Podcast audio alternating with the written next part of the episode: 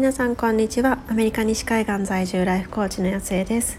コーチングは自分が本当に大切にしたいものとつながること。自分が本当に叶えたい未来へと歩んでいくこと。コーチングで心を整えることが体が疲れたらマッサージを受けるのと同じぐらい当たり前になって大切にしたいものを大切にして本当に叶えたい夢に進んでいき自分も周りも幸せにできる人を増やしたい。そんな思いでコーチングについてお話ししています。今こちらは5月30日の火曜日の11時半になるところですもうなんかあっという間に5月も終わりでということはあともうちょっとでなんか2023年も半年終わっちゃうんだなってなんかちょっとえもうっていう感じなんですけれどもなんかあのついついこう焦ってしまいがちな人間なのでちょっと落ち着いてやっていこうかなっていうふうに思っています。今日はあの今朝あのコーチングしてたんですけれどもあの受けるのとあのコーチング提供するのとどちらもしていてなんかちょっとそこで気づきがあったのでシェアしてみたいなっていうふうに思います。であの、まあ、コーチングしていたそのクライアントさんとお話ししていた時に、まあ、ちょっとあの守秘義務があるので詳しくは言えないんですけれどもなんかあのそう言葉の定義って何て言うんでしょうこうその時の状況によってもう全然違っていくんだなっていうのをなんか再認識しました。なんか何て言うんでしょう私たちってこう意識せずにそのなんてなんて言うんだろうなこういろんなことを思ったりするとそのやっぱりこうだよねみたいなこうワードで言うことって多いと思うんですよね。例えばなんかえっとなんだろうなこうなんかしようと思っててもいやなんかこれは責任があるからとかこうしなきゃいけないからとかなんかそういうこう責任っていう言葉結構使われる方ってなんか結構多いと思うんですよね。でもなんかその責任っていうものが表すものって、まあもちろんその辞書的な意味でこう何て言うんでしょう辞書引くと責任とはっていうふうに出てくるじゃないですか。それとは別になんかこう一人一人やっぱりその使ってる人によってこうニュアンスが違うんですよね。でそれ自体も意外となんか気づいてないことが多くってその人自身も。でなんかそうあの例えばじゃああなたにとって責任って何ですかって言われたら何だろうっていうふうに多分考えちゃう人が多いと思うんですよね。そんな感じでなんかコーチングではそのま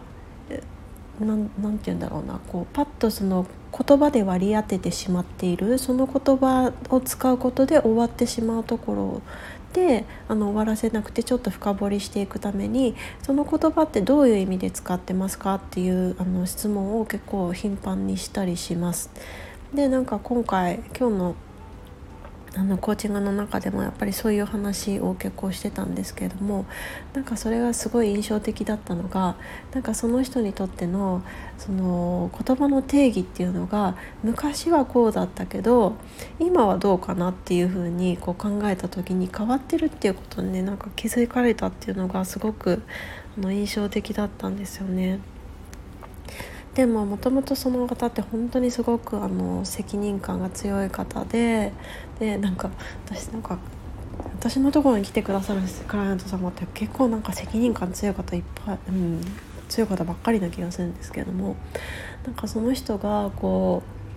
いろいろこう自分のやりたいことをやりたいと思っていてでなんかこうこれがもうステージなのにっていうふうに思っていてもでもなんかこう進めないみたいなことを言ってらっしゃったんですよね。でその時にやっぱりなんか責任っていうのがキーワードになっていてこの人にとっての責任ってのはどんなこう意味合いで使ってるんだろうと思ってこう聞いてみたんですよね。でそうしたらやっぱりなんかうんその家族に対する責任だったりとかやっぱりこう自分がちゃんとあの経済的な分面で支えていかなきゃっていう責任感だったりとかそういうことを話をされてたんですけれどもなんかそれと別になんかあの地震っていうことも結構言ってたのでじゃあ地震って何なのっていうことを言っていたらえっとそなんて言うんでしょうね。もともとはなんかその周りの人がどう思っているかそれのその、まあ、結局なんか評価みたいな感じで使ってたのがなんか、えっと、今は自分の中の自分に対するなんかせなん自信だみたいなことを言っていたんですよね。なんかそれってあ私もそうだよなって思うふ思うんですけれどもやっぱり会社員時代だった時ってもそうだし、まあ、学生だった時もそうですよね。やっぱりこう自分が何かしらやったことに対してこう数値で、まあ、得点が出たりとかその人事評価されたりとかなんかそういうこう評価をもらってであ合ってたんだって合ってたっていうか、まあ、あまあそうですよね。問題解いてっていうものだったら、まあ、合ってたんだっていうふうにも思うしあこれでいいんだやっぱり私ってすごいんだっていうふうにこう自分の自信ってやっぱりその他人から評価されることで形成していったなっていうふうに思思うんですよね。でもその評価って結局何て言うんでしょうその評価する人によって違うしまあもちろんそのテストを受けてそのテスト結果でっていうその数値化されたものっていうのはそのコロコロ変わらないと思うんですけれどもでもそのその人が例えばその仕事ができるっていう風だったりとかえっと、その人がまあどんな人だっていうのって結構その相手側によって変わるものだと思うんですよね。だからそのただその人は別に100%正し正しいというかそのそういうこう評価の物差ししかないわけではないし他の人から見たらいやすごいなんか優秀な人だよってこう気持ちが汲み取れるしで気持ちを汲み取った上でその全体が円滑に進むようにできるからっていう風に評価する人もいればある人によってはいやちゃんと決められたものをあの決められた通りにやることが正しいんだっていう風にジャッジしてくる人もいる。だからそういう人にとっては、ま、フレキシビリティっていうのはいらないと思うしその相手のこう気持ちを汲み取ってとかそういうのもいらないと思うしからその本当に評価どういう物差しを使ってるかっていうもので変わってくるだからそれをもとにその自分の自信につなげていくっていうのは、まあ、結構なんかいい面もあればその危う面もあると思うんですよね。でもその自分がその OK 出せてるか自分が心地よいかどうかっていうところをその自分の自信の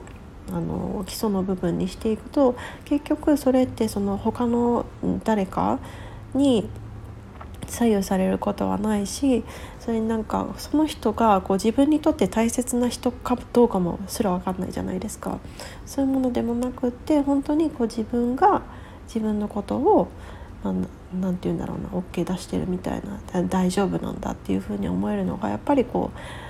う、うん、すごくヘルシーだと思うしそうだと思うんですよね。じゃあなんかそうその2つの言葉がなんかキーワードなんだろうなっていうふうに思っていた時になんかそう考えるとその責任の方だけなんかすごく苦しい感じに聞こえるなってなんだろう別に責任って悪い言葉じゃないじゃないですかだってなんか無責任ってねなんか私たちすごくネガティブなイメージ持ってると思うんですけれども無責任よりは責任の方がいいなっていうふうに思ってるのになんで責任っていうそのいいいいはずのものに苦しめられてるんだろうっていうふうに思ってでなんかその、まあ、自信の部分じゃないけれどもその昔はその他の人からっていうなんか評価のところからやっていてであの今はちょっと自信っていうのが変わってるよねってじゃあ責任はどうなのみたいなことを言ったらそうなんかね責任のその全然違うこう解釈をすごく返してくださってなんかそれがすごいなんかあなんかすごく勇気づけられるようななんかこう聞いてるこっちまでなんかすごくこう嬉しくなってしまうようななんかそんなこう定義を教えてくれたんですよね。でなんかそれを言った後の表情がなんかすごいなんかほっとしたような顔をしていてでまあまあ、興奮興奮なんか、うん、喜んでるんだけどでもなんかキャーってこう叫んでるような喜びじゃなくてなんかすごくこう内からこう何て言うんですかにじみ出てくるようなこう静かななんか何て言うんだろうなうん、これでいいんだみたいな確信というかなんかそんなものを感じてあなんか言葉の定義だけでこんなに変わるんだってなんかちょっとそのうん言葉のその奥にある裏側その奥の方にあるあの思いとかなんかその背景みたいなもののなんか力強さを感じた朝でした。でなんか私自身もなんか責任って結構なんか自分を縛りつけるものみたいな感じにもなりがちなんだけどでもなんかその人に教えてもらった責任の定義を聞くとあなんかもっともっと何て言うんだろうななんか自分に対する責任というかうん別にそう責任何て言うのかな？なんか周りの人に対する信頼にこう結びついたような責任の考え方でなんか、うん、自分自身もあなんかそれすごいいい考え方だから取り入れていきたいなっていうふうに本当に感じました。なのでなんか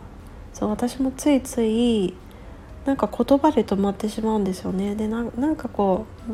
大体あこんな言葉でいいかなみたいな感じで当てはめてしまうとそれ以上なんか考えようとしたりしないし、まあ、その言葉で止まっちゃってるところも結構多かったりするんですけれどもやっぱりその、うん、便利な言葉で止まらないっていうのって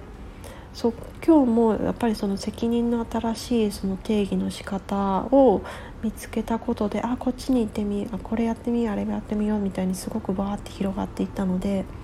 そう特に今なんだろうなちょっとあの身動き取りづらいなとかどうしてもこの辺で止まっちゃうな私止まってるけど次に行きたいんだけどなんかこう止まいけないなみたいな感じの時はその使ってる言葉であのなんかなんて言うんだろうな便利に止まってして止まってしまってないかみたいなのを考えてみるとなんか糸口になるんじゃないかなっていうふうに感じました。ということで今日は、えっと、今朝のコーチングセッションからその言葉の定義をあのきちんと理解してであのどういうふうな定義の仕方があるかなどういうふうな考え方があるかなっていうことを考えていくっていうことをお話ししてみました。どなたかの考えるきっかけになっていたら嬉しいなと思います。ということで皆さん、えーと、今日も素晴らしい一日にしていきましょう。